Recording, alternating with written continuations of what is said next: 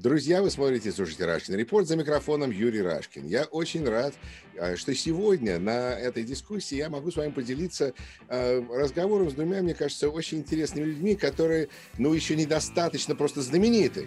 А, а, ну, Друзья, я рад приветствовать на программу Алекса Васильева, который присоединяется к нам из Санкт-Петербурга, из Питера. Добро пожаловать. Привет. И к нам присоединяется Дмитрий Абрамсон из пригорода Нью-Йорка. Дмитрий. Замечательно. Друзья, давайте сравним как бы наши записи, потому что у нас э, записки, потому что э, Алекс живет, естественно, в России, Дмитрий в Америке, э, но при этом э, определенные психотипы, мне кажется, повторяются. И тут я хочу посмотреть на нашего брата-иммигранта, который просто абсолютно влюблен э, в человека по имени Трамп, и, и при этом меня поражает наивность этих людей на данный момент. Казалось бы, всегда казалось, что русский человек будет эм, образован, что он будет опираться на факты, а не на эмоции, что его такого инженера просто так не развести. И выяснилось, что э, сейчас можно выиграть деньги, ставя против э, трампистов и всех этих конспиративных э, теорий, потому что люди не только в них верят, они верят, они готовы деньги в это вложить. И вот эта вот такая э, наивность стала для меня сюрпризом, честно говоря. Я думал, что в какой-то момент практичные люди скажут, ну, это не практично, это не 2 плюс 2, ну, в общем, результат не тот.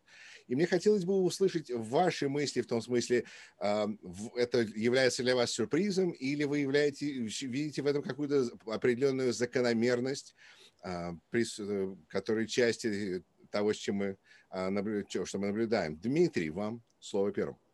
Спасибо. А, да, я считаю, что это закономерность, и я много думал, наблюдал это, много думал на эту тему. А, то есть начну с такой приблизительной статистики. Мы предполагаем, хотя такого научного опросника, к сожалению, нет, но по всем известным нам данным, наверное, 70-80% русскоговорящих э, иммигрантов Америки э, поддерживали и поддерживают Трампа по, по сей день. А, это очень высокая цифра. То есть с этой цифрой может, я, я, я затрудняюсь найти, кто может, какая группа людей может с ней сравниться. Самое близкое, что я нашел, это а, в Америке есть э, такой блок голосующих белые евангелисты, это религиозные э, люди, которые, по-моему, 70 с чем-то процентов поддержали Трампа.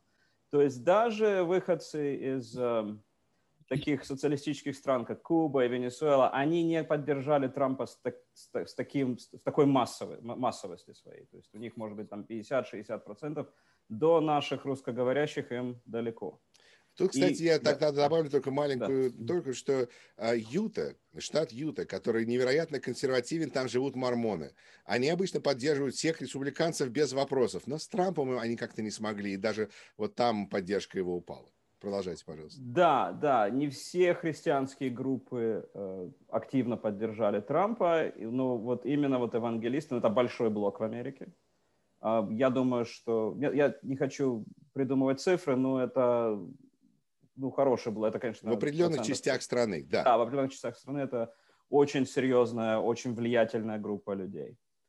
И очень удивительно тоже, что они его поддержали, несмотря на свои религиозные убеждения. Человека, Но они который... привыкли верить. Это религиозные люди, тут я понимаю. Но все-таки человек, который противоречит всему, во что они верят, они считают, что через него, значит, Бог, или я не знаю, как они это оправдывают, но вот через его не, не идеального посла Бога что-то они добиваются, чего они хотят. Но я отошел как бы в сторону, но вот интересно, что наши русскоговорящие тоже поддерживают вот таким массовым образом, и это нельзя не объяснить какой-то нашей общей историей или психологией. Это слишком большие цифры, чтобы их игнорировать, на мой взгляд. И мне кажется, что наш опыт э, жизни в Советском Союзе и, может быть, у кого-то жизни после Советского Союза, мне кажется, что ответ надо искать где-то там. В Советском Союзе. Психология, Психология, ну что ж, которая... тогда, Алекс, вам слово, потому что это мы перебрасываем эстафету. Если, я, вот я и думаю, что если игла Кощеева зарыта у вас, да. Да. Слушайте, ну, вы... я ведь, на самом деле, я ведь инженер, на самом деле, я ведь не медик вообще, да?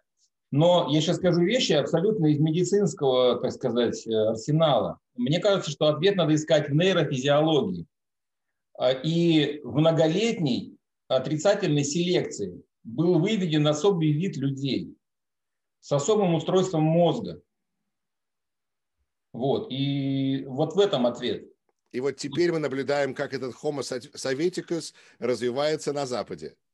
Да, причем э, я никакой отрицательной коннотации к этому не прикладываю. Это, я назвал бы это самым ужасным в истории человечества гуманитарным экспериментом отрицательным и катастрофой. Ну, в Китае тоже «Будь здоров» было, но да, очень-очень много людей погибло. И в результате этой негативной селекции. И теперь мы... Очень, да. ну. очень много исследований сейчас есть. Э, в частности, на BBC была статья о том, что э, по э, строению мозга можно определить, человек республиканец либо демократ. Есть определенные паттерны развития тех или иных областей мозга. Я, я читал эти же статьи, я просто пытаюсь понять, почему именно наивность так вот э, такая часть. Потому что желание следовать за лидером, я представляю, желание, но вот сказ... выдать просто то, что вы видишь глазами, неправда, за правду, но это вот советский, может быть, подход. Ну, потому что на протяжении многих-многих-многих-многих лет людей, которые боролись за правду, имели собственное, собственное мнение, они либо убивались, либо изгонялись. Ну, оставались те, кто оставался. Ну, кто давал потомство? Тот, кому разрешили дать потомство. В лагерях особо потомства ты не дашь. А кого в лагерь отправляли? Кто-то, кто-то до хера умный.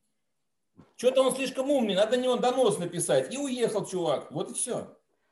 Ну, Алекс, я немножко, я, я конечно, не, не, не занимаюсь, я, я не могу ничего сказать про... И я не занимаюсь. Да, устро, стро, строение мозга, но я немножко с вами не соглашусь. В чем?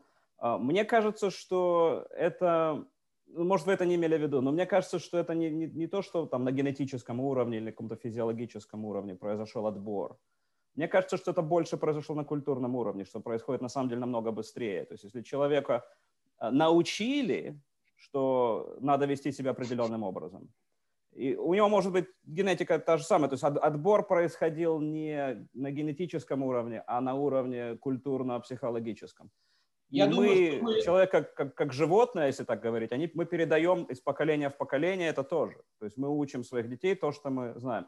Но хотя в данном случае, опять же, большинство, наверное, э, русскоговорящих иммигрантов, которых, с которыми я сталкиваюсь, которые за Трампа, это люди, которые пережили именно советскую эпоху. То есть это даже не досталось им из другого поколения. Они научились там, себя так вести, каким-то своим убеждениям и заблуждениям, именно, мне кажется, напрямую. Ну, я думаю, что здесь правы и вы, и та концепция, о которой я говорил, тоже имеет место быть. Я думаю, что здесь ну, вполне двух, двух, э, как бы, Двух. Знаете, я, я думаю, что с одной стороны есть такое слово, там, человек, человек, крепостные люди, и потом говорят раскрепощенный человек. Так, такие люди, которые смогли как бы культурно освободиться, а вот такие люди, как бы мы их выражаем, от, отмечаем таким словом. А с другой стороны, было интересное расследование, о котором в одно время много говорили, о том, что посмотрели, а, кажется, в Швеции списки умерших и, так сказать, поняли, что когда были голода, то э, внуки этих детей оказались э, дольше жили, потому что их как-то э, прадеды э, голодали, и за, это как генетическая память как-то там перенеслась в будущие поколения. Так что можно работать достаточно быстро на этом уровне. Так что это, это обязательно какая-то смесь. Но вот интересно, наверное, тут уровень биологический и культурный, который вы обозначили. Кто хочет продолжить? Кто хочет добавить? Или пойдем дальше? Банкуйте. Ну что ж, а, у нас э, есть э, а, президент, который просто ну, не может остановиться а, и хочет э, устроить переворот, насколько он это может. Он просто вот открыто, прикрыто, он, его люди ставят видео, где призывают людей встать и спасти, ну, я не знаю, если они это продолжают называть демократией, но, в общем, за Трампа. Как это выглядит из, из России? Мне кажется, неважно, где ты находишься, хоть в России, хоть на Марсе, это какая-то ужасная, я не знаю даже, как это назвать, это какая-то дичь, вот такое словечко молодежное, сленговое. ну просто какие-то чуваки с какими-то пистолетами, да, я понимаю, что это боевое оружие, но в конечном счете, а, если поставить э, даже тысячу таких людей против системы, полицейской или военной, это пестики. Ну что вы ходите с этими пестиками? Ну ей-богу, это правда вот прямо по Фрейду вообще. Мне кажется, их надо всех э, внимательно изучить, все-таки медикам разобраться, вообще вот дать им там тесты различные, ну вот просто интересно было бы понять их психотипы, их э, как бы их пристрастие интересно было бы узнать. Я думаю, что не нужно нервничать по этому поводу, потому что мы информацию получим, потому что рано или поздно эти люди окажутся в, э, перед судом, и в какой-то момент они начнут заявлять, что они были безумными или их там оболванили, их начнут исследовать, и, и мы узнаем, получим эту информацию через какое-то время. Вот они а... собираются 6 числа там устраивать какую-то акцию. Ну, ага. что, ну, выдать им нужны водяные пистолеты, им нужно дать, и там, не знаю, чтобы они пузыри могли пускать, еще что-нибудь в этом роде.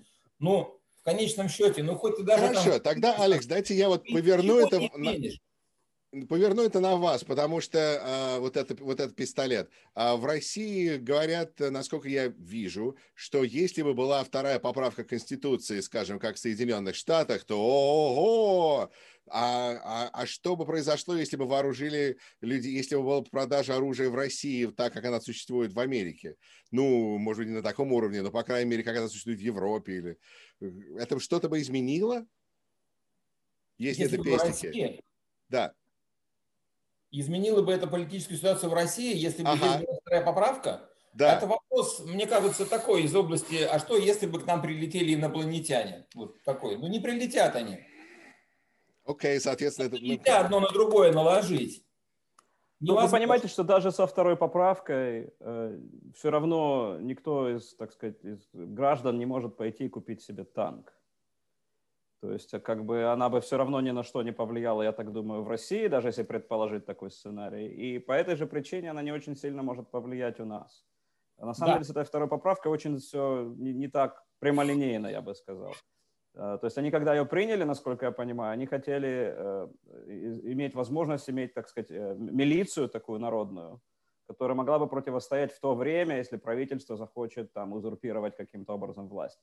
А, это наследие досталось нам сейчас, и, естественно, не, не работает и не может работать так, как ее так сказать, предполагали изначально.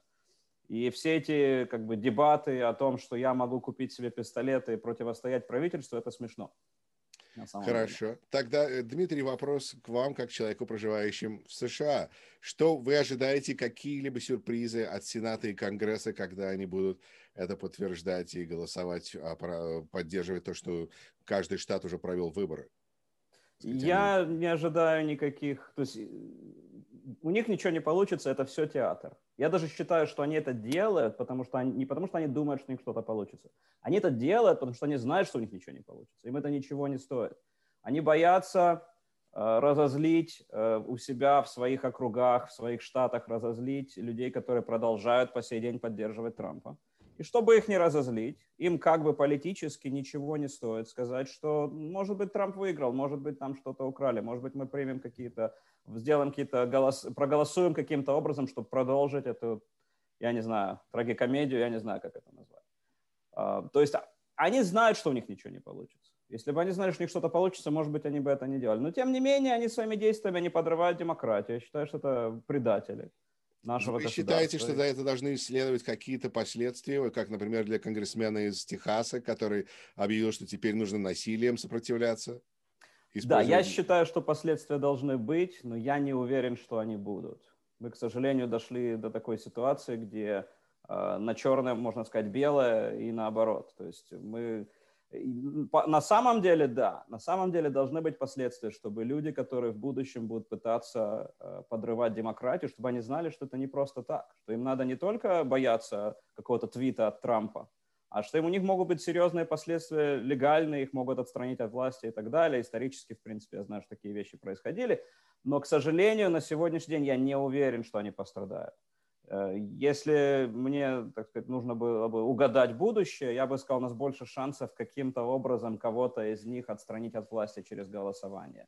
чем э, легально. Ну, я надеюсь, может быть, что... Да, но я боюсь, что это не те последствия, которых вы, вы хотели бы потом увидеть, потому что, как правило, эти люди делают то, что они делают, потому что они зависят от ядра, которое контролирует процесс. Соответственно, они, скорее всего, в республиканском штате, по крайней мере, в округе, поэтому последствия от избирателей они увидят только, если они будут за что-то разумное. Это как Мич МакКоннелл, который а, Берни Сандерс говорит, давай 2000 долларов, потому что самые бедные люди живут в Кентаки у Мич МакКоннелла. А что происходит, когда мы смотрим на то, как они проголосовали? Эти бедные проголосовали за Мич МакКоннелла. Поэтому я ну, понимаю, они, они, они себя говорите. чувствуют, потому что им ничего не будет с любой с точки зрения. Ну, значит, нам нужно придумать какие-то, может быть, не всем. Я понимаю, что кто-то сидит в правильно разделенном э, округе, который, с которым с ним ничего нельзя сделать. А, но нам, э, понимаете, нам нельзя на это смотреть э, левый-правый. Нам нельзя на это смотреть бинарно. А, то есть, если, допустим, есть республиканец, которого нужно отстранить, то, значит, нам надо против него хорошего демократа, а демократ не может выиграть, потому что этот республиканец хорошо защищен, в хорошей, так сказать, в крепости красной сидит. А нам нужно объединиться, нам нужно, значит, против этого республиканца, чтобы выступал наш республиканец в предварительных выборах. И, и нам... Э, наш республиканец или наш демократ? Наш республиканец. Наш человек, республиканец. Который против то есть вы Трампа. говорите о том, что распад республиканской партии, чтобы как бы начать... Окей, okay. а, ну как, надо э, сражаться с ними там, чтобы они не сражались с нами здесь. Ну да, но я, да, я пытаюсь сказать, что мы не должны на это смотреть левый-правый. Мы должны на это смотреть трампист или не трампист. И если где-то, допустим, республиканец, я я, конечно, понимаю, говорю как бывший республиканец, но я обращаюсь ко всей нашей коалиции. Если в каком-то штате демократ не может выиграть, значит, давайте поддержим другого республиканца, который Браво, может отстранить это, этого это республиканца-трамписта. Да, должны быть посыл. Мы можем это сделать, если мы захотим. Но если мы будем думать, нет, мы типа, мы не согласны по Э, политики медицинских страховок, и поэтому мы не будем этим заниматься, ну, к примеру, тогда да, и тогда эти трамписты... Да, но мы привыкли делать решения. наоборот. Мы привыкли поддерживать любого демократа, за что бы он ни был, потому что он демократ. А да. тут вы предлагаете смотреть, что он не трампист. Да, я считаю, что... Как, то есть как бы все против Единой России. Это то, есть, что? то, что предлагал Навальный. Все, да, прошу, да, Алекс. Называется умное голосование. Да, к сожалению, у нас э, голосование происходит, э, ну, я не знаю, рефлексивно. Да, а... я просто хотел, ну просто, Дмитрий, может быть, вы не знаете, э, но Алексей Навальный предлагает идею и предлагал идею умного голосования, когда как, какие-то, так сказать, они формируются фракции в зависимости от того, что происходит реально. Поэтому они все, например, проголосовали против Единой России, и это вот умное голосование. Тут все мы против Трампа. А, да. Так что это замечательно, это практичная, замечательная идея. Я думаю, что вот даже мы можем учиться а, друг у друга. Алекс, вам слово. Вот у меня вопрос. Смотрите, в России есть такой э, закон э, о разжигании вражды и ненависти. Ну, то есть ты сказал что-нибудь, э, разжигающее вражду и ненависть против определенной группы людей. И это вполне себе состав преступления. Даже вообще не важно, как это все было. Это очень такой ну, удобная штука. А в Америке есть такое, потому что я ну, слежу за новостями, и как-то раз бывали такие вещи, что кто-то из э, республиканцев, ну, такие вещи говорил, что надо там расчленить кого-то и сжечь там, ну, то есть это, за это нельзя подтянуть ты, когда этот шукер весь уляжется, сказать, парень, а вот помнишь, вот тогда-то и тогда-то вот ты это сказал, давай с этим разберемся. Вот именно вот этот момент отмотаем. Так не бывает? Юрий, вы хотите? Я, я скажу такую э, простую вещь, что в любой стране законод... закон зависит от того, кто его охраняет. И если человек, который охраняет закон, считает, что проще этот закон сейчас не вводить в действие, то у нас проблема. Но это, но это вот реальное состояние, когда у нас генеральный прокурор, республиканец, который не будет таки, такого типа преступления рассматривать как что-то, что он хочет пытаться доказать в суде, то он как-то на него не давит, на него давит, если он наоборот будет это делать. Поэтому очень важно, откуда идет давление, потому что законы есть, но их нужно, чтобы кто-то их еще и э, активно использовал. Это мое мнение. Можно еще вопрос? Хорошо. Я очень коротко. Да, я хотел ответить тоже, но... Соединенные Штаты, они как бы для меня немножко ассоциируются с Грецией. Капитолий, сенаторы, парламент, сенат. А, а вот такая фраза «Платон мне друг, но истина дороже». А вот вы сейчас озвучили, что для того, чтобы значит, э, защищать республиканца, нужен республиканец, чтобы защищать э, демократа, нужен демократ. Это разве не как бы не констатация факта, что истина продана и вообще просто растоптана? А что, разве закон не един для всех? Как это так? Я вот не могу... Ну, мне просто это непонятно. Поясните, пожалуйста. Дмитрий. Да, можно я, я сразу попробую и, первый, и второй вопрос с моей точки зрения. Э, значит, в США есть один, одна уникальная вещь. Э, я не говорю, это хорошо или плохо, просто она есть. Это первая поправка Конституции. Э, у нас свобода слова, ну, она не в абсолюте, но она очень сильно защищена Конституцией. То есть даже если вы попытаетесь принять закон, против, ограничивающий каким-либо образом свободу слова, очень вероятно, что этот закон не выстоит в судах. Но я не об этом говорю. Ну вот вы сказали, если, может, если кто-то призывает там, а, допустим, атакует какую-то группу людей, да? Не, он не, не, защищ... я о другом, я о другом уже говорил. Да. Я говорил о том, что есть такое разделение, что республиканец будет всегда защищать республиканца. Ну а что насчет истины?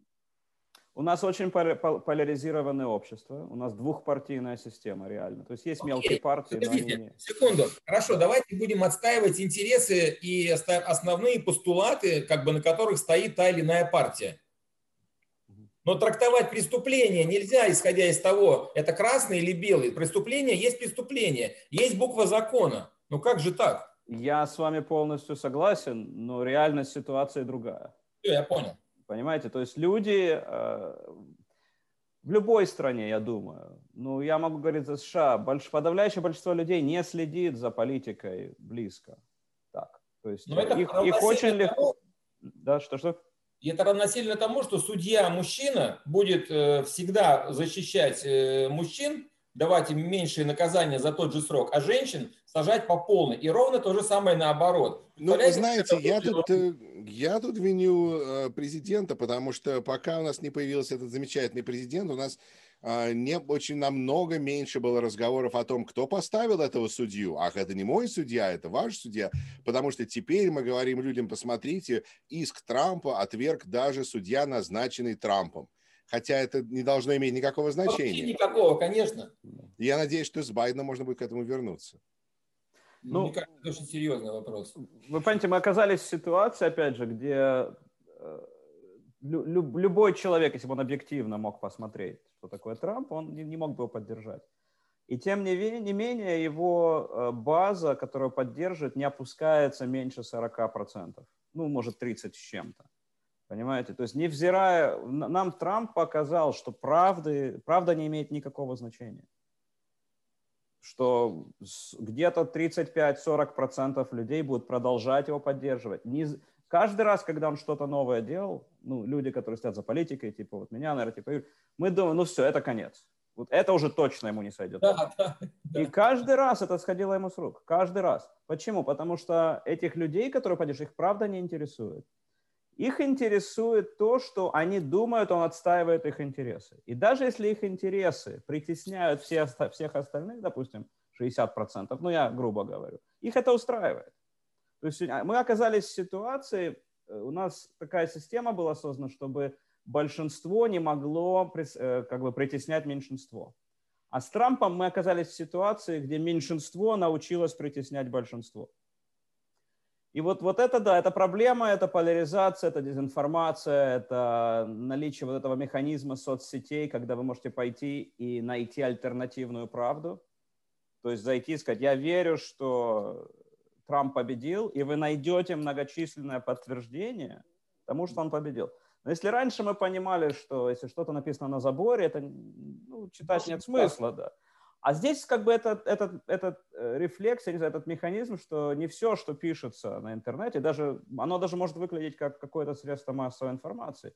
Правда, не, не все является правдой. И люди это, это, это не способны как бы фильтровать. И если вернуться э, к нашим с вами соотечественникам или бывших, бывшим соотечественникам, э, то, о чем я говорил, что у них в связи с тем, что они росли в среде пропаганды в Советском Союзе, они не доверяют официальным источникам. А поскольку критического мышления их не учили, они не могут отличить правду от лжи, и поэтому они попадаются на все вот эти вот крючки э, с дезинформацией. Кстати говоря, ровно то же самое можно сказать и про трамповскую базу. Да, но тут интересная связь и различия между ними.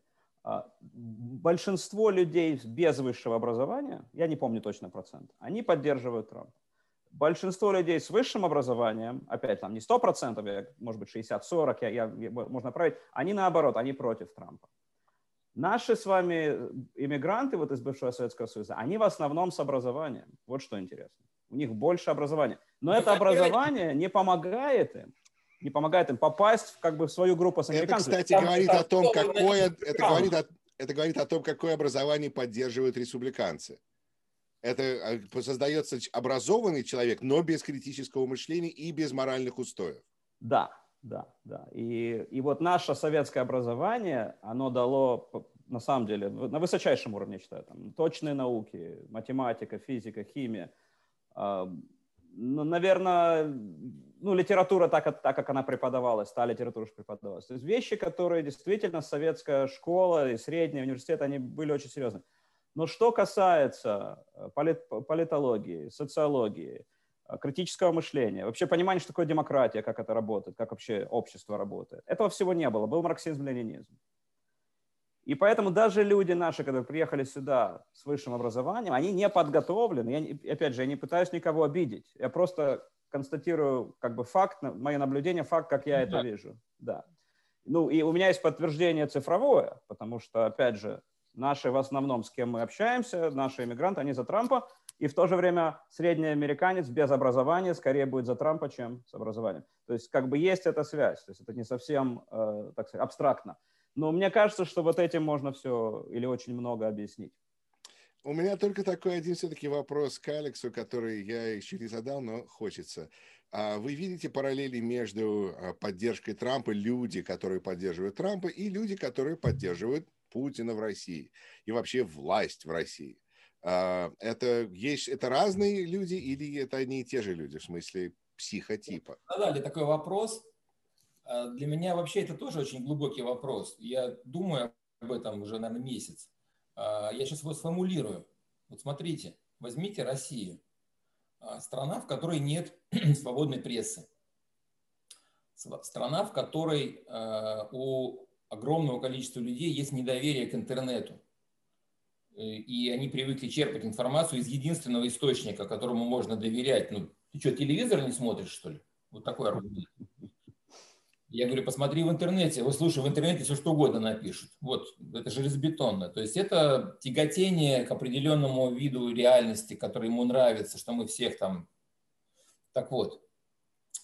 И вот в этой стране, в России, если вы отловите и скажете, чувак, я сейчас тебя спрошу, но только ты говори, и без этого ничего не будет. И услышите реальное мнение, то вы очень сильно удивитесь относительно того, что большинство людей здесь все прекрасно понимает. И все вот эти вот, э, когда говорят, что так, вот там самый популярный человек года, там Михалков, это все пишется как бы, ну, специальными людьми. На самом деле э, в России люди все прекрасно понимают. Может быть, есть какой-то процент людей, которые просто в теме, им просто удобно вот это, и они включают дурака. Угу. Есть такая даже поговорка, что, как там было, кто не в теме кто не при делах.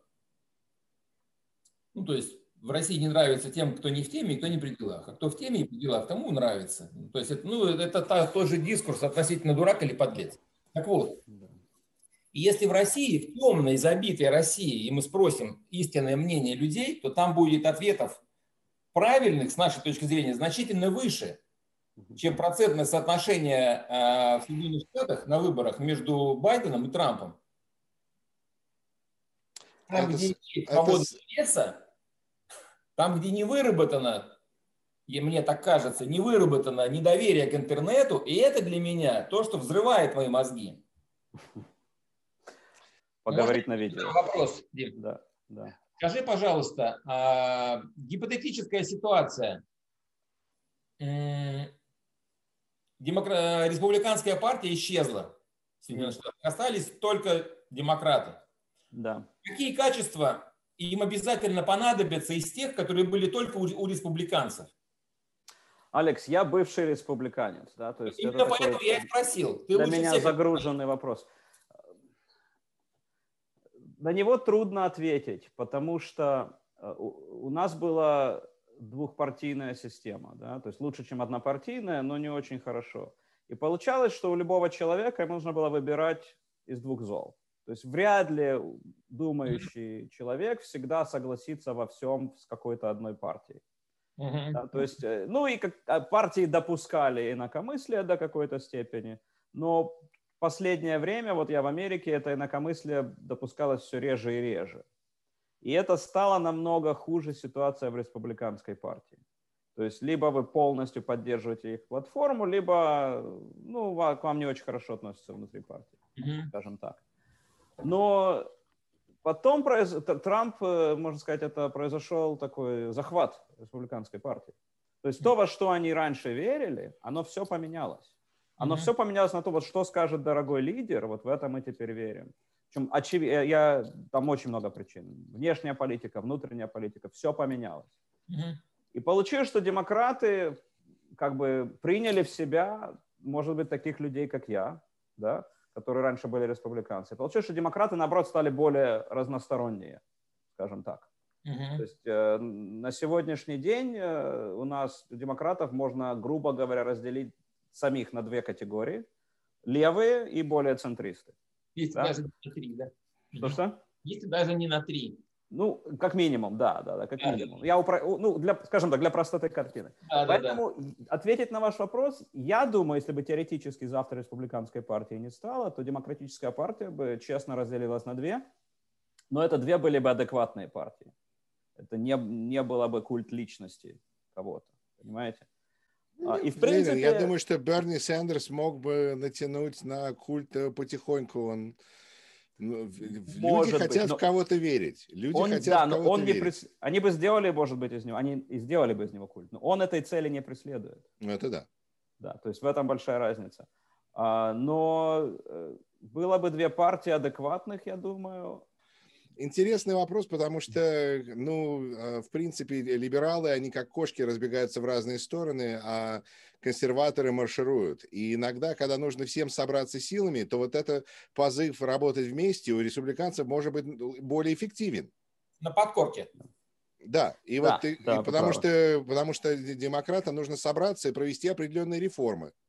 А, а они будут э, то, что у нас и даже если выиграют в Джорджии оба места, и будет как бы технически демократически, что действительно очень важно, потому что комитеты контролируют, повестку дня контролируют и так далее. Но голосование не автоматически будет 51 на 49 или там 51 на 50 с вице-президентом, потому что демократы начнут э, уходить влево, уходить вправо, они разбредаются, просто ужас. А Мич МакКоннелл как возьмет за и, и и, и вот это вот не хватает слегка, мне кажется, демократам даже, я бы ну, сказал. Ну, если поменять такой старый анекдот, э, если возьмете двух демократов, у них будет три мнения по всем вопросам.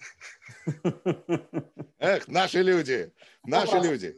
Я, можно, наверное, на секундочку просто, я вот думаю о том, что Алекс сказал, ну ты же понимаешь, ну ты же понимаешь. И вот это, ну ты же понимаешь, мне кажется, сводится к тому, что ты ничего по этому поводу сделать не сможешь, успокойся.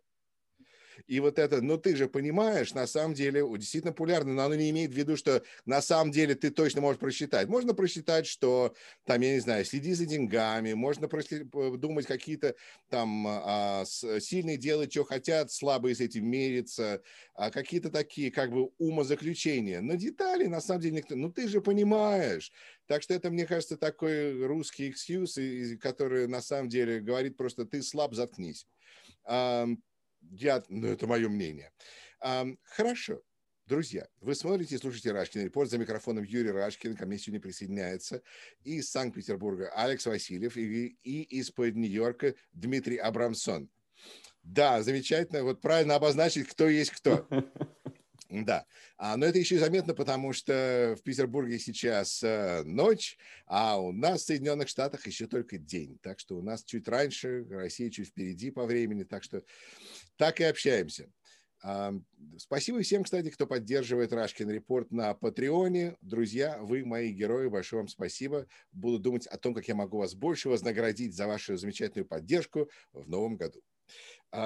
Давайте тогда повернемся к более приятной теме возможности, возможности 46-го президента а, Джо Байдена в отношении улучшения ситуации. Что может сделать, по вашему мнению, а, президент Байден, который, как мы знаем, не левый, он центрист, а, который политик, который пожилой белый мужчина в Америке, разделенной стране, вот с таким конгрессом, который мы уже только что описали. Ваши мысли, давайте начнем э, с Дмитрия. А, ну, есть вещи, которые зависят от президента намного больше, чем от Конгресса и от Сената. То есть э, можно начать с них. А, он, все, что Трамп сделал за последние четыре года указами, то есть без участия законодательной власти, э, в принципе, можно все отменить. Может быть, не все сразу, может, что-то займет время – отменить, но это все в рамках того, что Байден может сделать без чьей-либо помощи. А, и это на самом деле очень много, если так подумать, потому что Трамп, извините, напортачил, нагадил, я не знаю, какое правильное слово, за последние четыре года очень серьезно. Отбросил нас назад, и как минимум это Байден сможет сделать. Это первое, так сказать. Второе – это э, внешняя политика. Внешняя политика в основном зависит от президента да, законодательная власть может принять какие-то э, законы по финансированию каких-то э, какой-то помощи или каких-то программ за границей, но э, сама политика, доктрина, это все зависит от президента. И президент Байден в политике уже, по-моему, 40 с чем-то лет, и, естественно, был вице-президентом при Обаме. Он как никто, как никто готов, готов с первого дня несмотря на то, что Трамп всячески ставит ему палки в колеса и не хочет помогать с uh, передачей информации от одной администрации к другой, это первый раз, наверное, за, я не знаю, за, за всю историю Америки такое происходит. Несмотря на это, Байден очень хорошо подкован, очень хорошо подготовлен с первого дня сразу заняться всеми проблемами на мировой, на, на мировой арене. Алекс, что, что бы вы хотели увидеть? Ну, номер один – это Парижское соглашение, на мой взгляд, потому что есть вещи, которые ну, настолько важны для нас, для всех, что еще 5-6 таких э, июней, июлей, и от Австралии, может, уже ничего не останется. А через да. 15 лет начнется переселение людей, и останавливаться надо прямо сейчас. Это прям вообще очень важно. Да, Байден – это одна из вещей, которые Байден сделает очень быстро. Я не хочу сказать, какую дату, но это одна из вещей, которую он обещал сделать немедленно.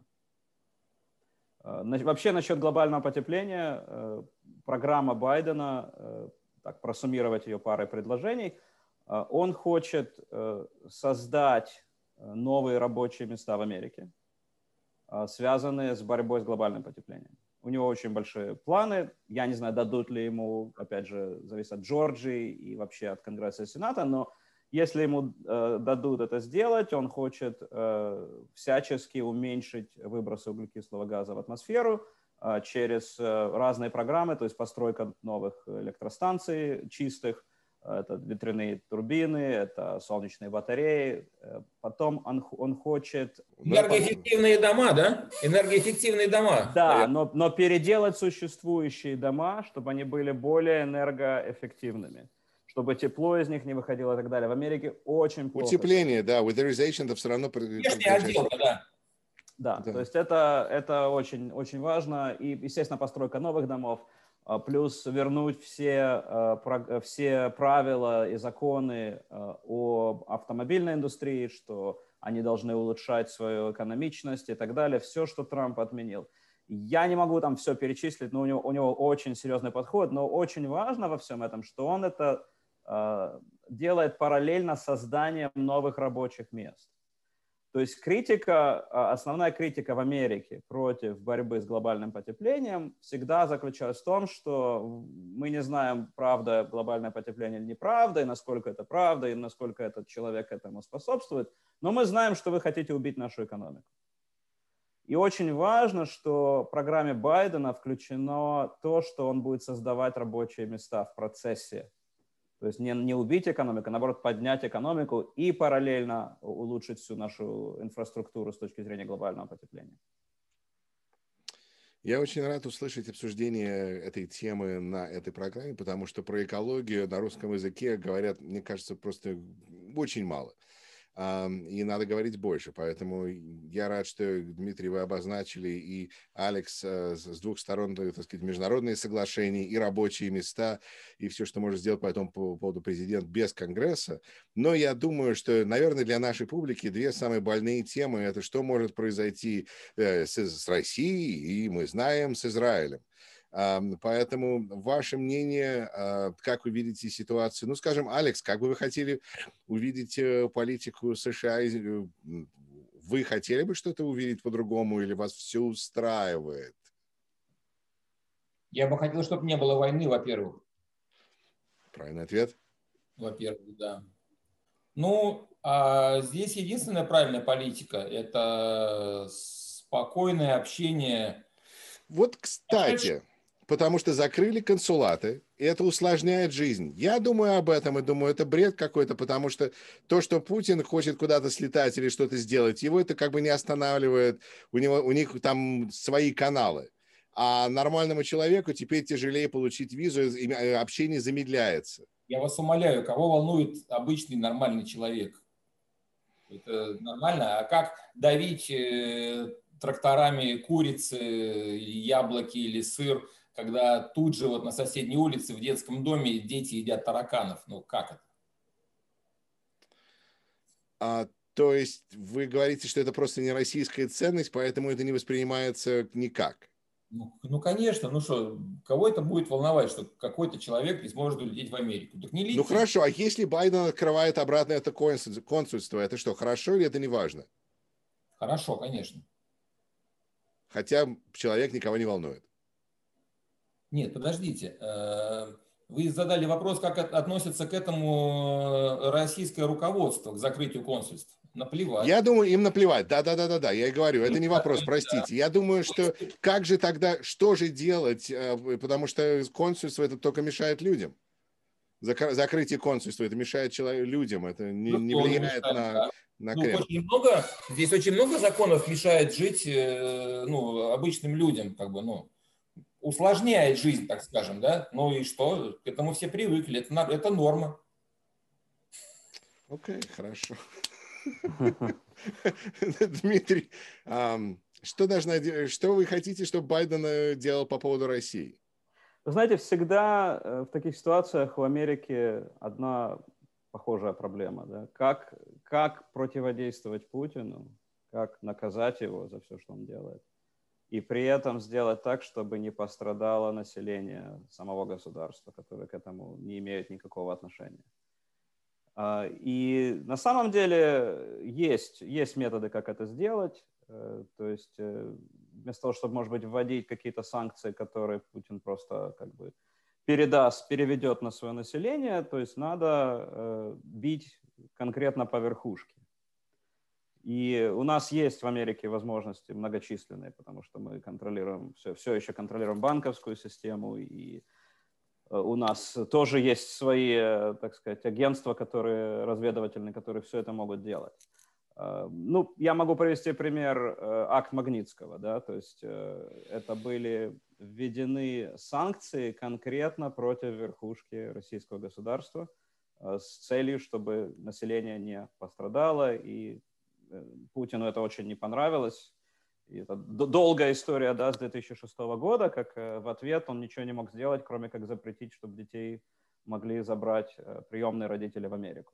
То есть, это закон, он... закон э, мерзавцев, подлецов. подлецов да. А, да, да но... я просто вот, я вот как-то вот, вот тут я вижу как бы два подхода, потому что с одной стороны а, нужно сделать что-то, чтобы предотвратить будущие вмешательства Путина и Кремля в внутренние дела других стран а с другой стороны, когда продвигать западную повестку каким-то образом путем, я думаю, просто большего открытия общения, не сокращения общения. Сокращение общения – это как раз вот неправильный подход, а что-то, что будет расширять общение, мне кажется, между Россией и Америкой. Я ошибаюсь, Алекс?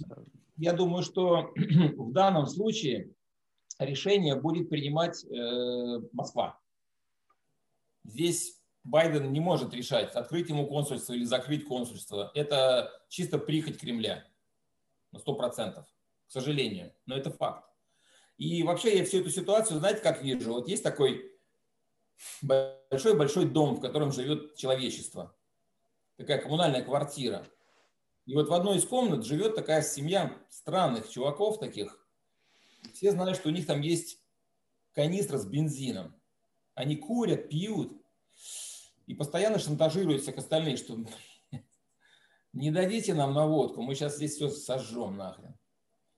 Ну, и все понимают, что если туда вломиться, например, да, или там как-то достать их конкретно, что-нибудь их в пьяной голове может там переключиться, и они и правда все сожгут. И поэтому все находятся на расстоянии нескольких шагов от этого решения, то есть несколько дипломатических шагов. Они, естественно, просчитываются как в шахматной партии, что, вызвать, что может вызвать это, а что потом, а что потом, а что потом. И вот за эти вот несколько шагов находятся все абсолютно события. И поэтому все это будет выглядеть примерно так. Все ждут, пока эти чуваки сопьются, и у них даже спички пропадут. Вот тогда что-то может измениться. А до тех пор мы можем сколько угодно рассуждать, что сделает Байден, что сделает там еще кто-нибудь, еще кто-нибудь. Никто ничего не сделает. Вот такое мое мнение. Ну, Юра, я предложу такой немножко, опять же, с точки зрения Америки, да, то есть э, э, вы говорите... что... буквально, буквально два слова, потому что капсулироваться, капсулироваться есть возможность очень много-много-много лет. Ресурсы, которые можно так или иначе поменять на, ну, так сказать, на жетоны, их очень много, ресурсов разных. И поэтому крепость практически неприступная. Ну, я затрудняюсь сказать, э, я как бы чем закончится правление Путина и как, я, я не могу тут ничего сказать. А, я, Юрий, могу ответить немножко на вот ваш, вы про консульство говорите, что общение всегда это плюс. Мне кажется, что урок с Китаем, например, оказался, что нет. Что мы когда решили, что мы будем с ними общаться и пустим их во все торговые организаций, дадим им всякие статусы партнеров и так далее. И действительно, у нас экономика завязана с Китаем очень сильно. Мы импортируем очень много от них. А их э, строй не поменялся от этого.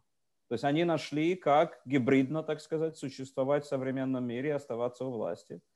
И с этой точки зрения они не стали нашим другом, они ну, не изменились, скажем так. Коммунистическая партия, и все осталось, и они с одной стороны, с нами торгуют, а с другой стороны, активно действуют против нас. Поэтому не, не всегда открытие э, ну, мне кажется, что, мне кажется, что Россия действует более активно против нас. И сейчас мы как прикрываем наши каналы общения а интересные моменты, просто смотря с, э, с какой стороны, потому что, а, да, вводить, э, разрешать, например, чтобы русские деньги были на Западе в свободном обращении, так сказать, это тоже нехорошо, потому что это отмывание коррупции и ландромат всего этого плохого. А, поэтому а, на каком уровне должно существовать общение, чтобы оно позитивно стимулировало оба общества, это, это вопрос. И да, много, ну, много действительно зависит от Москвы, потому что э, в Москве будут принимать решения, если они закончили пакостничать или нет. А, потому что пока они будут пакостники, с, с ними что-то надо конкретно сейчас делать. Если это было как бы в прошлом, то можно разбираться, насколько есть шанс, что это повторится опять и так далее. Но мы еще не ответили даже за нашу последнюю хакерскую, за российскую последнюю хакерскую атаку а, против Америки. Так что Юрий, тут, да. Поэтому я считаю, что э, очень большая будет разница между Байденом и Трампом э, в отношении России. Безусловно. Да, то есть э, Путин не понимает по-хорошему. То есть это, ну, есть такое американское выражение, это он, он и люди типа него, они воспринимают как бы доброту, они путают доброту со слабостью. То есть они не понимают, что мы хотим с ними там договориться или что-то такое. Единственное, что он понимает, это сила. Трамп выгораживал его последние четыре года. Я даже сказал бы, и Обама тоже недостаточно хорошо, недостаточно сильно отвечал Путину. Но Трамп просто выгораживал последние четыре года, ему абсолютно все сходило с рук. Что бы он ни делал, или он вмешивался в наши выборы, или послед, последняя сейчас атака на наши, на наши э, предприятия, государственные учреждения, инфраструктуру, то есть этот весь взлом. Или э, то, что он выплачивал деньги Талибану, если они убивали американских солдат. Это все осталось без ответа. То есть э, Трамп четко, ну, Путин, наверное, и сам это понимал, но он ему четко подтвердил, что ты можешь, дорогой, делать все это абсолютно безнаказанно и продолжай в том же духе. А у Америки есть очень серьезные контрмеры, которыми Трамп не пользуется, и не, ну, не пользовался и не пользуется, которыми вполне может быть, что воспользуется Байден. Поэтому ситуация поменяется. Э, я понимаю, что люди намного более умные, чем я, будут это все решать, но они будут решать это в этом направлении. Как остановить Путина, как ему объяснить, что если ты будешь дальше этим заниматься, тебе же хуже. И вот это, я думаю, мы будем наблюдать э, в ближайшие несколько лет. Хорошо, тогда я все-таки быстро, э, я сказал Израиль, если у кого-то из вас есть какие-то мысли по этому поводу, потому что Израиль при Трампе вроде бы добился больших успехов в смысле э, принятия арабским обществом. Э, это очень интересный вопрос, например, потому что тут сразу э, есть э, такая тенденция мемсиков, что сейчас был оборонный бюджет, но те, кто поддерживают Трампа, говорят, вот мы раздали какие-то сотни миллиардов долларов государств международной помощи, а сами друг другу, так сказать, себе не не, не помогаем. И я говорю, вот на Судану дали чуть ли не миллиард долларов практически за признание Израиля. Это хорошие деньги потраченные или плохи, плохо потраченные деньги? И тут люди начинают думать, и это как-то усложняет процесс. А, как вы видите будущее для Израиля при администрации Байдена? А, Дмитрий? Э, ну, я начну, да, с того, что Трамп сделал. Безусловно, тут не о чем спорить. Если у Израиля есть отношения с арабскими странами, которых до этого не было, то это как бы плюс, да. Чего это нам стоило, да, это другой вопрос. И как это смотрится в контексте трамповской администрации? Э, дело в том, что Америка – это самый принципиальный, самый главный союзник Израиля. И я не знаю, что бы Израиль, сколько бы он продержался, и что, он, что, бы, что Израиль может делать без нашей поддержки. А, Трамп э, ослабил Соединенные Штаты на мировой арене. Среди наших союзников, которые, кстати, далеко не все поддерживают Израиль, скорее даже нет. А, мы потеряли престиж, мы потеряли наше присутствие, так сказать, на мировой арене. А, Трамп э, всячески пытается, я не знаю, развязать какой-то конфликт с Ираном, при том, что Иран не достанет до Америки, а скорее всего будет бить по Израилю, если что-то случится.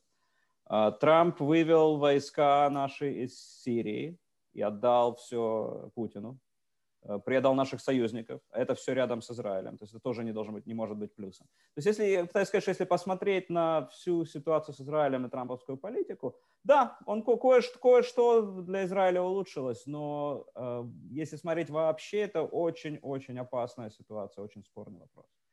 А, насчет того, что поменяется, Байден не будет э, менять какие-то позитивные моменты, которые Израиль получил при Трампе. Ну, переносить э, посольство никто не собирается назад, естественно, уже это произошло. Э, не, не, не будут расторгать израильские договоры с арабскими странами, естественно, это ну, не, не, не может быть. А, но я думаю, что политика поддержки США будет продолжать поддерживать Израиль при Байдене и всячески защищать в Организации Объединенных Наций, на международной арене и так далее. Хорошо. А, да. Алекс, мне интересно ваше мнение, потому что я вернулся в Россию впервые за 30 лет в прошлом году, или уже теперь в позапрошлом году, и просто меня поразил, развеселил уровень отсутствия антисемитизма, который я а, как бы привык видеть. Израиль воспринимается как одна из просто нормальных, даже близкая нам страна в России. Евреи как-то стали вообще другими людьми за последние 30 лет, изменились. А, как вы видите э, это изменение в а, администрации в Белом доме, как это влияет на какой-то баланс сил а, в том, что вы, как бы, так сказать, общий вид и того, что вы видите? Мне кажется, что никак. Мне кажется, что русский человек примерно одинаково, одинаково ровно относится к евреям. к Израилю. Ни хорошо, ни плохо. Нормально абсолютно. Одна я из стран, не, да. Не вижу нигде никаких проявлений антисемитизма. Ну там нет. Знаете как это? На бытовом уровне. А вот этот вот мне вообще не заплатил. Еврей поганый. Да, но я помню, когда мне было пять лет, ну, и я... Это и я рисовал про израильскую военщину какие-то картинки, потому что я уже там насосался вот этой пропаганды, и вот эта израильская военщина уже была мне знакомым термином. А, Нет, сейчас это давно подостыло. Это, это прошло, да, но... А, так что жизнь продолжается. Это, с, с, из Петербурга это выглядит все одна, так же. Да, здесь ничего не поменялось абсолютно. Погода та же, 0 градусов. Ну, Юрий, интересно, что поменялось в худшую сторону у нас, в Америке.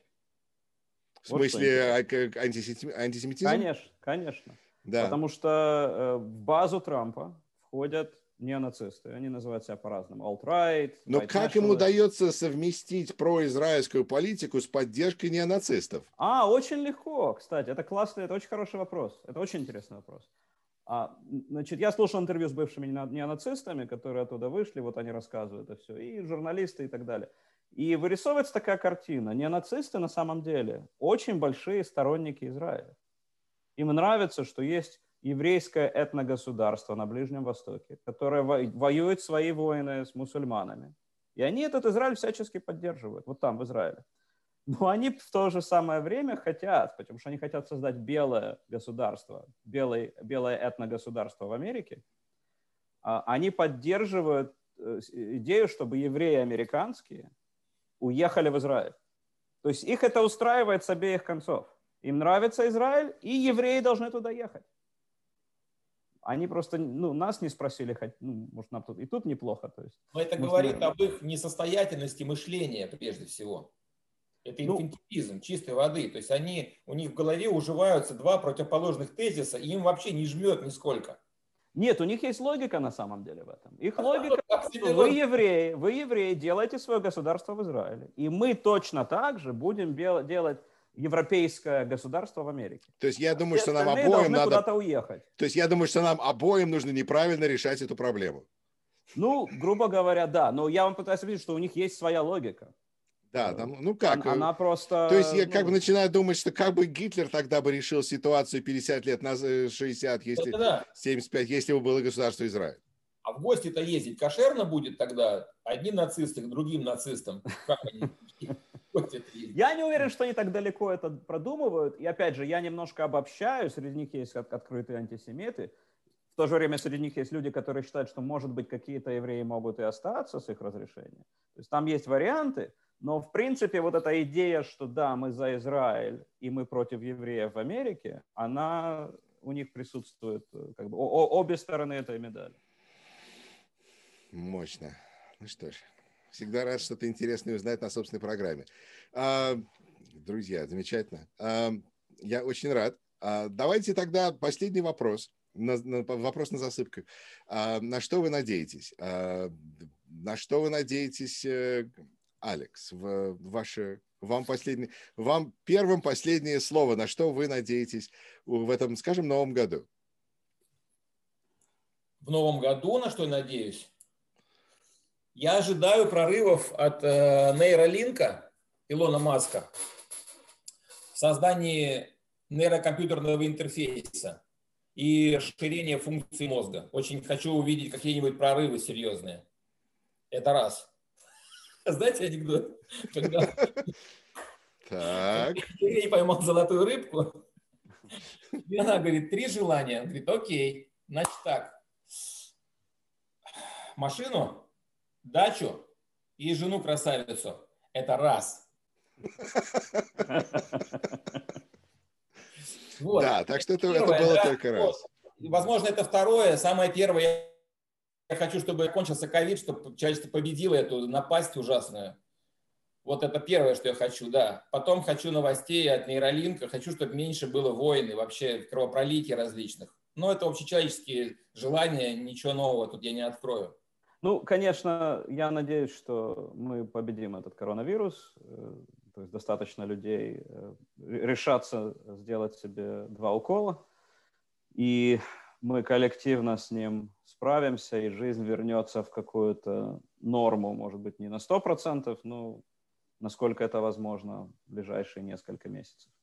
То есть я собираюсь делать прививку, как только мне ее предложат, как только она появится у нас тут в CVS или, или у врачей. А, но я надеюсь, это на самом деле обобщает все, что люди все-таки нач- смогут, начнут разбираться вот в пропаганде, в дезинформации, а, выйдут из этого состояния зомбирования, в котором они находятся. И это касается антиваксеров, это касается всякой дезинформации про тот же коронавирус. Без этого мы не сможем его победить. Люди снова начнут э, верить экспертам, понимать, что если кто-то, у кого-то докторская по вирусологии, то, наверное, он знает больше немножко, чем они. А, и надеюсь, что это коснется, естественно, и трампист, трампистов. То есть вот эта вся, весь этот культ, что он станет, что он станет разваливаться, и что в конце концов останется какое-то очень маленькое ядро, которое, на котором мы больше не сможем, не, нам не нужно будет о, них, о них волноваться, где-то на культурных и политических задворках нашего общества, они где-то там останутся, уже никогда никто их не будет воспринимать серьезно, и никогда они уже не придут к власти.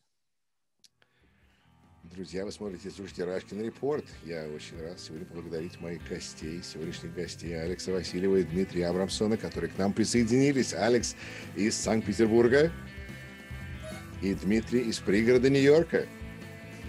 Такая у нас собралась сегодня компания. И а, спасибо вам за просмотр. Подписывайтесь на канал. И до новых встреч. Меня зовут Юрий Рашкин. Спасибо за приглашение. Всех обнимаю, жму руку. Не болейте. Спасибо. Да, и вам Алекс, того же. Не болейте. Спасибо, Юрий. Спасибо за возможность поучаствовать.